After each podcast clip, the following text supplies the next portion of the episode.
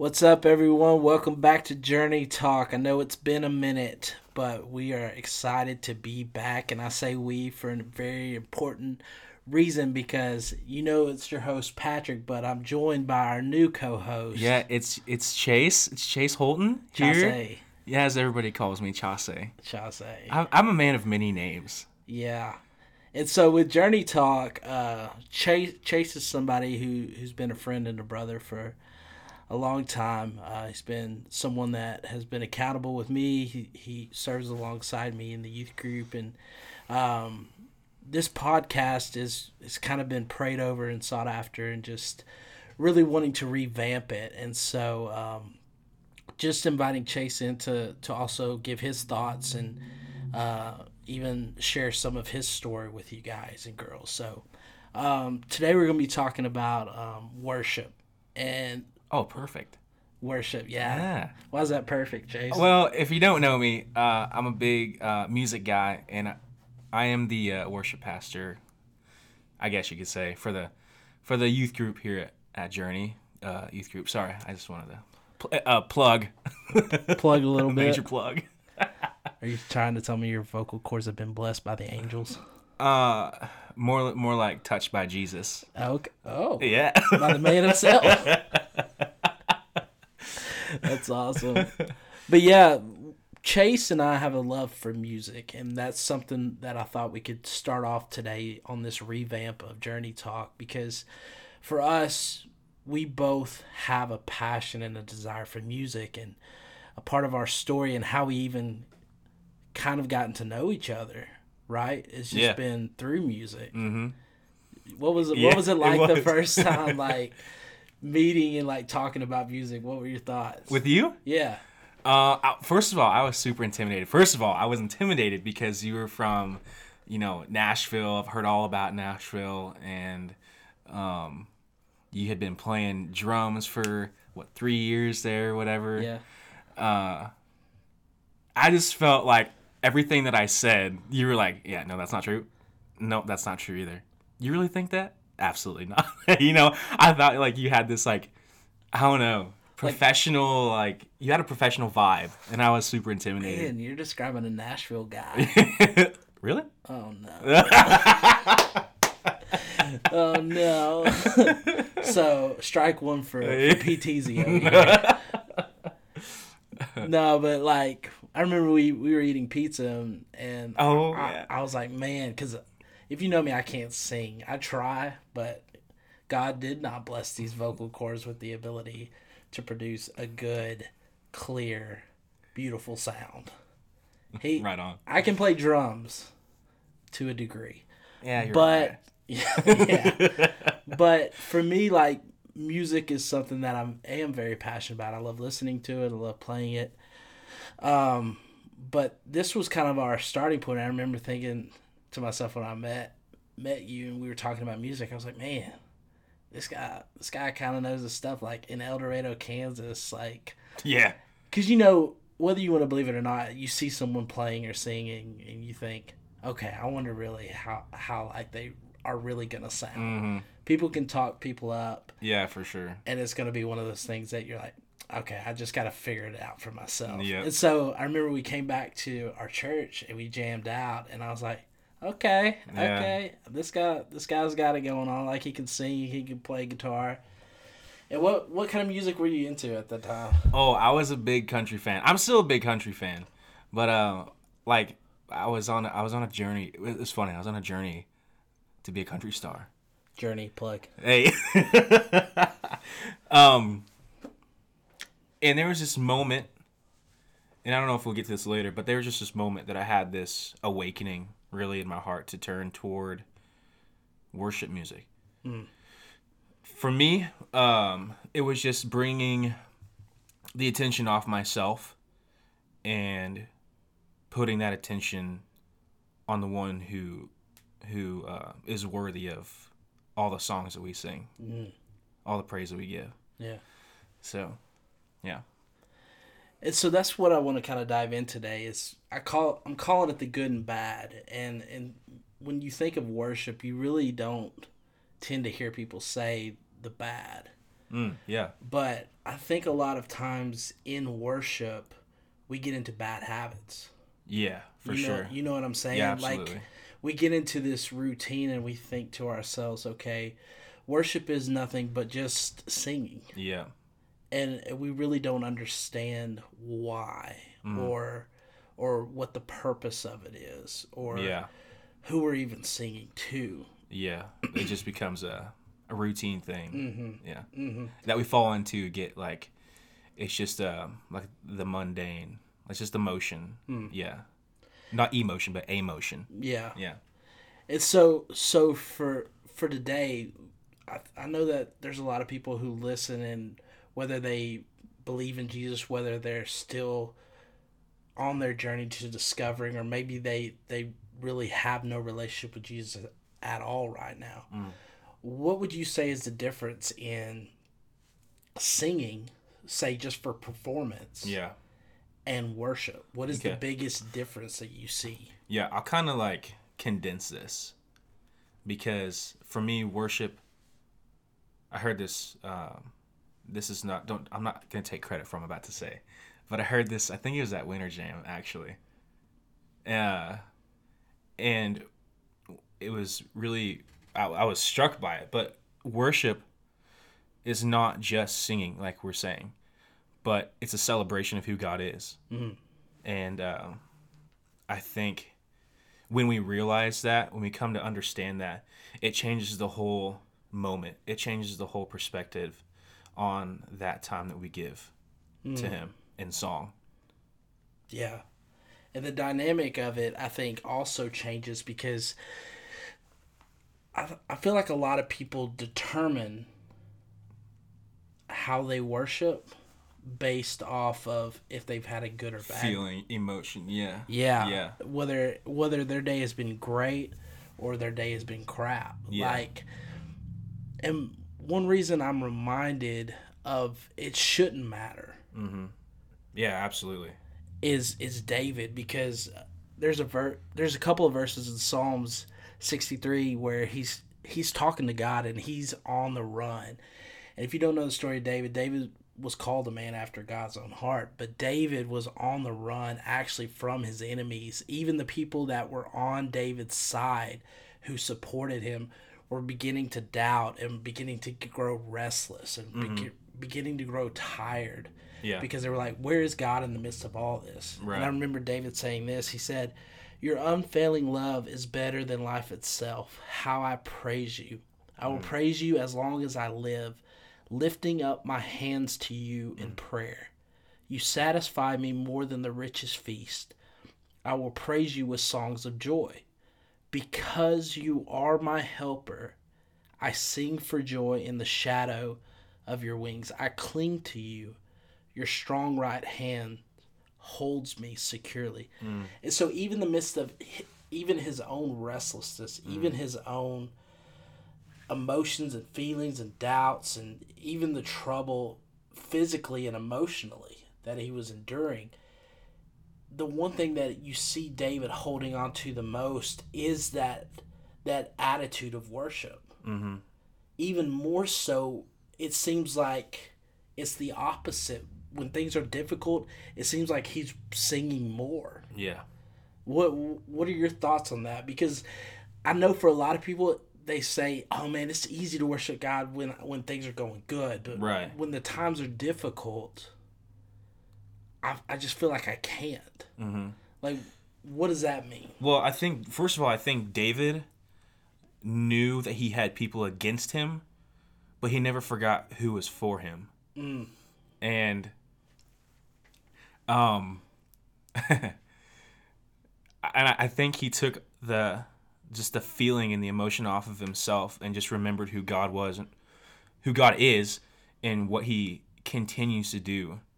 And so, you know, despite despite who he was against or I'm sorry, despite who was against David uh, and um despite David's feelings like it was bigger than the richest feast. I mean, it was more than just.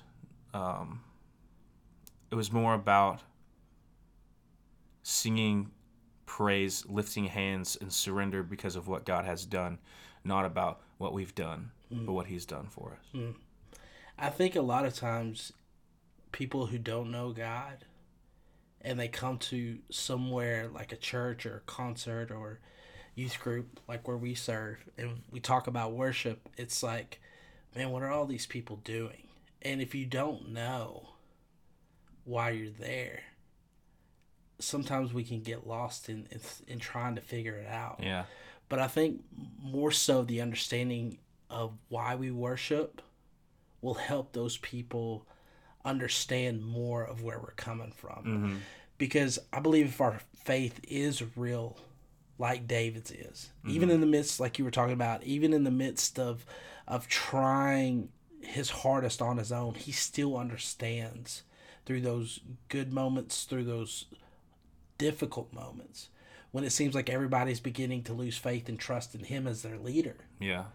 you see him even more cling to certain responses to God. Mm-hmm. And so we talk about praise and prayer and, and singing out and lifting hands to God, but why?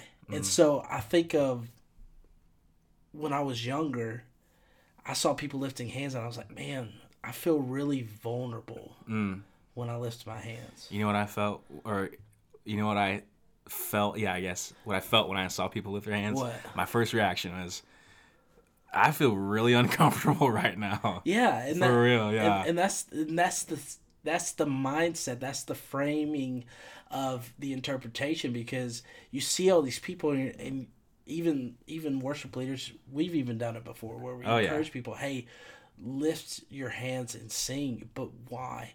And I think for most people, when they look, they don't understand the gravity of it.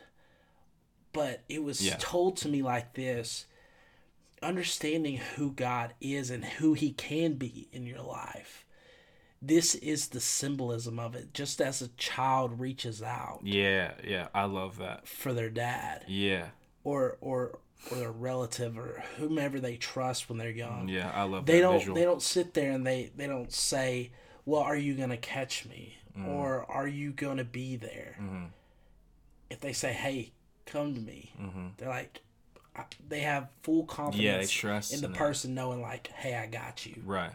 And to me, that is the most beautiful representation that I've been able to hold on to in saying, like, okay, I'm lifting my hands up and out to God because I'm reaching out to Him to not only grab hold of His love, mm-hmm. but I'm lifting up the things that I've been carrying around Right. and saying, God, they're yours. Mm-hmm. So not only am I getting something back, but I'm letting go of something. Yeah. You see what I'm saying? Absolutely. Yeah. And even and it changes when you when you start to understand that it's not because someone told you to it's because you have that understanding now that i'm gonna lift everything i have my brokenness my shame my guilt whatever it is i'm lifting it up to you and i didn't understand that at first i thought it was just an action for people to get attention you know what i mean Yeah. because it was really just charismatic it mm-hmm. was just I don't know, sometimes out of control. And I was like, wow, what like these they just want attention, whatever. Never understood it until I felt it, you know. Yeah, and one of the one of the habits that I think a lot of people gravitate towards is when they are struggling, when they are going through difficult times, when they are facing hard obstacles in their life, whether at home or school or through friendships, relationships, you'll see them fold their arms and kind of close off. Mm-hmm. And I think it's because a lot of times we we're holding in the things that we're struggling with most. Mm-hmm. And a lot of that comes from the sense of disconnect. Mm-hmm. You see what I'm saying? So when we go into worship, sometimes we don't know how to in- invite God into the mix of what we're facing. All right. And so for me, I remember like I was going through a difficult time in my life when I was a teenager, and I and I would wear a hoodie, and I would just kind of stand there with my arms crossed, and I would I would tell people, "Oh, I'm fine, I'm good," but I remember there was like a span of like a month and a half where I wasn't engaged in the worship, like I wasn't connecting, I wasn't I wasn't really caring about my time with God or even seeing it as a need Right. And I and I began to see that my body language had become so used to the fact of rejecting something that was meant to be part of my growth. Mm-hmm. Because think about it this way as well. When you lift your hands and sing, the physical nature, you feel most vulnerable. Right. Why? Because your arms are up and it feels awkward. Like what we said, it feels so uncomfortable. Yeah. But that's the physical nature. That's the human nature of what it is. And so when we're thinking about us, mm-hmm. it, it it puts into context. Okay, what am I? What am I lifting up? Yeah. And that's what I that's what I'm meaning to say is when we're lifting our hands up, what we're saying, God is I'm lifting all that I am. I'm putting it above my head, meaning all that I am, I'm giving it to you Right. right now in this moment. I'm singing not for me, not because of anything that I've done, not because I have the ability to, to take away all the struggles and pain that I'm going through, but I'm casting it all on you because that's why you died for my sins. That's why you died, not just for my mistakes, but also the pain that I carry, Yeah. also the hardships that I carry, the emotions that I carry Yeah. the anger, the frustrations. I'm lifting it all to you and saying, God, it's yours. Mm. And so for me, that's that's a habit that I believe that we can take from bad to good and say, instead of closing off, instead of keeping it in, mm-hmm. instead of looking around and thinking, well, I, I don't know about such and such and what they're going to think if I lift my hands. What if we truly unfolded our arms and lifted them up? How would that act of worship be different? Right. You know what I mean? Yeah. So, if someone was out there today and they were saying, you know, I really want to engage more in worship, meaning I want to connect more. I want to I want to not just sit on the sidelines. I don't want to just be messing around with my friends and talking, but I really want to know why I need to worship. What would you say? How would you encourage them? I would say um, be more intentional alone by yourself behind closed doors. Because if you can't do that alone and understand what that looks like alone, then I think um, in a setting it's just going to be even more difficult to do. because when you're when you're in a state of surrender, like you said, where we're the most vulnerable. But when I mean when we have our hands lifted up, I mean that's a, that is a position of surrender. Um, and I, I would just say, understand what that is. You know, don't just raise your hands because someone told you to. But uh, raise your hands because you truly want to surrender everything you have for God's glory, and you want you want Him to intervene in everything you do.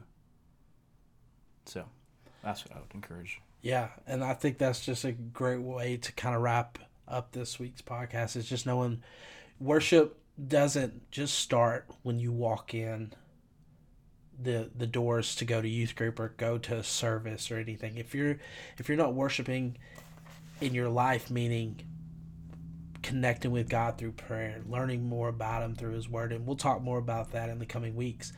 But worship is an avenue that your life is essentially worship and it's who you're you're putting in control of that area of your life in, Yeah. in control Yeah. and so if god is in control of your life you have things you have you have moments each day to bring him glory in that Right. to see the fullness of his love to Yeah. see his the real the realness of his grace and and his purpose for your life and i think that that even more so encourages and draws us closer to wanting to sing out and to connect with them on, on wednesday nights or mm-hmm. sundays Yeah. because you're being reminded through your experiences and through your moments with your friends, with your family, at school, hanging out at the movie theater on the weekend, whatever, that your life has meaning and purpose and it's called to something greater through Jesus Christ. Yeah, and I know you, I know you said